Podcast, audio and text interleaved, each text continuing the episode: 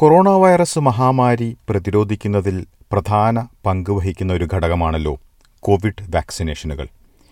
Covid വാക്സിനേഷനുകളുടെ പ്രതിരോധം എത്രമാത്രം ഫലപ്രദമാണ് എന്ന് നിർണയിക്കുവാൻ സഹായിക്കുന്ന ഒരു മാത്തമാറ്റിക്കൽ മോഡലിംഗ് വികസിപ്പിച്ചിരിക്കുകയാണ് ഒരു കൂട്ടം ഗവേഷകർ. ഈ സംഘത്തിൽ ഒരു മലയാളി ഗവേഷകനും ഉൾപ്പെടുന്നു. പാലക്കാട് നിന്ന് ബ്രിസ്ബനിലേക്ക് കുടിയേറിയിട്ടുള്ള യൂണിവേഴ്സിറ്റി ഓഫ് ക്വീൻസ്ലൻഡിൽ ക്വീൻസ്ലൻഡ് ബ്രെയിൻ ഇൻസ്റ്റിറ്റ്യൂട്ടിൽ ഗവേഷകനായ ഡോക്ടർ പ്രണീഷ് പത്മനാഭൻ.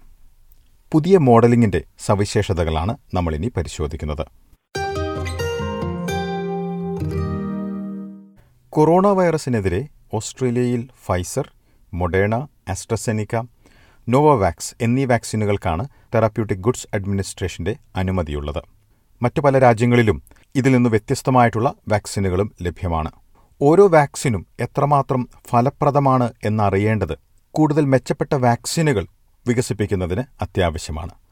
വിവിധ വാക്സിനുകളുടെ ഫലപ്രാപ്തി നിർണയിക്കുന്നതിൽ സഹായിക്കുന്ന മോഡലിംഗ് ആണ് ക്വീൻസ്ലൻഡ് ബ്രെയിൻ ഇൻസ്റ്റിറ്റ്യൂട്ടിൽ ഗവേഷകനായ ഡോക്ടർ പ്രണീഷ് പത്മനാഭൻ അടങ്ങുന്ന സംഘം വികസിപ്പിച്ചിരിക്കുന്നത്. ഞാൻ യൂണിവേഴ്സിറ്റി ഓഫ് ക്വീൻസ്ലാൻഡിൽ ക്വീൻസ്ലാൻഡ് ബ്രെയിൻ ഇൻസ്റ്റിറ്റ്യൂട്ടിൽ റിസർച്ച് ഫെലോവായി വർക്ക് ചെയ്തിട്ടിരിക്കുന്നു. ഇവിടെ എനിക്ക് ഒരു small team of two P H D students ഉണ്ട്. This vaccine have been a game changer it, it it's uh, having a very good uh, efficacies of protecting us against uh, COVID-19 disease. But what we don't know is how these vaccines are working in our body. When you take vaccines, it triggers so many different arms of our immune system. Now the question is which arm is dominant? So what, what we described in this mathematical model is when you take vaccines, how is, how is the antibodies in our body generated and how diverse these antibodies are and how this antibody response varies across patients or uh, infected individuals and how this confers uh, protection against new infection. And with this, we were able to describe uh, how efficacious are these vaccines in clinical trials. That's the kind of mathematical model that we have developed. വാക്സിനുകളുടെ ഫലപ്രാപ്തി കണ്ടെത്തുന്ന പല മോഡലിംഗുകളും മുൻപും വികസിപ്പിച്ചിട്ടുണ്ടെങ്കിലും ഈ മോഡലിംഗിൽ കൂടുതൽ ഘടകങ്ങൾ വിലയിരുത്തുന്നതായി doctor Praneesh ചൂണ്ടിക്കാട്ടുന്നു. ഇക്കാരണത്താൽ മറ്റു മോഡലിംഗുകളിൽ നിന്ന് ഇത് വേറിട്ടതാണെന്ന് doctor Praneesh modelling diseases infectious diseases and vaccines have been around for more than two decades but to describe level of variability within individuals and across individuals uh, has been difficult. It, it has been a challenge in the field, and this model overcomes this challenge by developing one of its first of its kind kind of a model. Uh, so there, there are uh, other models, but this this kind of builds upon previous work.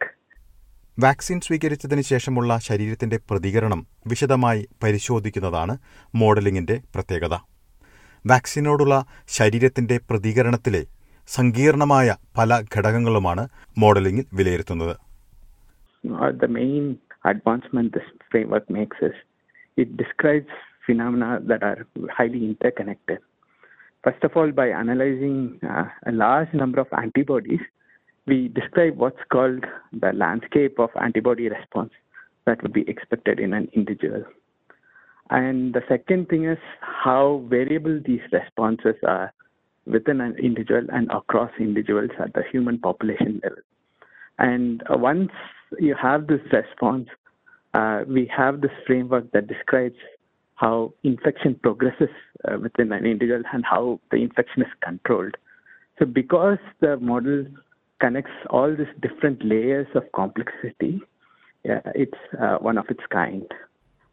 വാക്സിനുകളുടെ ഫലപ്രാപ്തി എത്ര ശതമാനമാണെന്നത് സംബന്ധിച്ചുള്ള വിവരങ്ങൾ ഇവ വികസിപ്പിക്കുന്ന കമ്പനികൾ തന്നെ പുറത്തുവിടുന്നുണ്ട് ഇവയുടെ ഫലപ്രാപ്തിക്ക് കാരണമാകുന്ന ഘടകങ്ങളാണ് ഈ മോഡലിംഗിൽ പരിശോധിക്കുന്നത് വാക്സിൻ സ്വീകരിച്ചവരുടെ ശരീരത്തിൽ നിന്ന് ആന്റിബോഡി ഉത്പാദിപ്പിക്കുന്നതിന് ഏതെല്ലാം കാര്യങ്ങളാണ് ഏറ്റവും കൂടുതൽ സഹായിക്കുന്നതെന്നാണ് മോഡലിംഗിൽ കണ്ടെത്തുന്നത് Uh, we, we have uh, looked into eight major vaccines. Uh, that includes Pfizer, Moderna, and so on.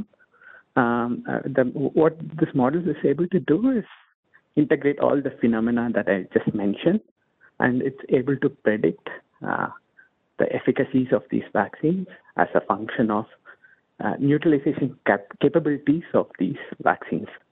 That's the prediction this model is able to make. But I would also like to caution that uh, this model predicts efficacies against the original SARS-CoV-2 strains. Uh, but this model has to be adapted and advanced to predict uh, vaccine efficacies against new variants such as Omicron. ഓരോ വാക്സിനും ശരീരത്തിലുണ്ടാക്കുന്ന പ്രതികരണം എങ്ങനെയാണെന്ന് ഈ മോഡലിംഗിൽ വിലയിരുത്തുന്നു ഇത് മനസ്സിലാക്കുന്നത് വഴി ആവശ്യത്തിനുള്ള മാറ്റങ്ങൾ വരുത്തിക്കൊണ്ട് മെച്ചപ്പെട്ട വാക്സിനുകൾ വികസിപ്പിക്കാൻ കഴിയുമെന്നാണ് ഇവർ പ്രതീക്ഷിക്കുന്നത് Uh, the thing is, these measurements are already there in clinical trial uh, results. We know what the efficacies are uh, of Pfizer or Moderna. Uh, these are all available in the phase 3 clinical trial data. Uh, what this model does is uh, what leads to this protection, what leads to this efficacy. That's what uh, we are trying to address.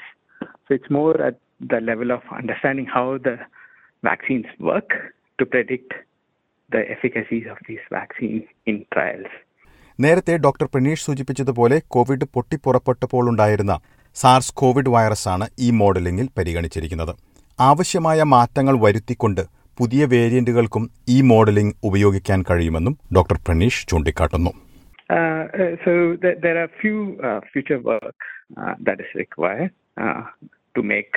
To guide uh, new t- treatments, first um, uh, we need to adapt this.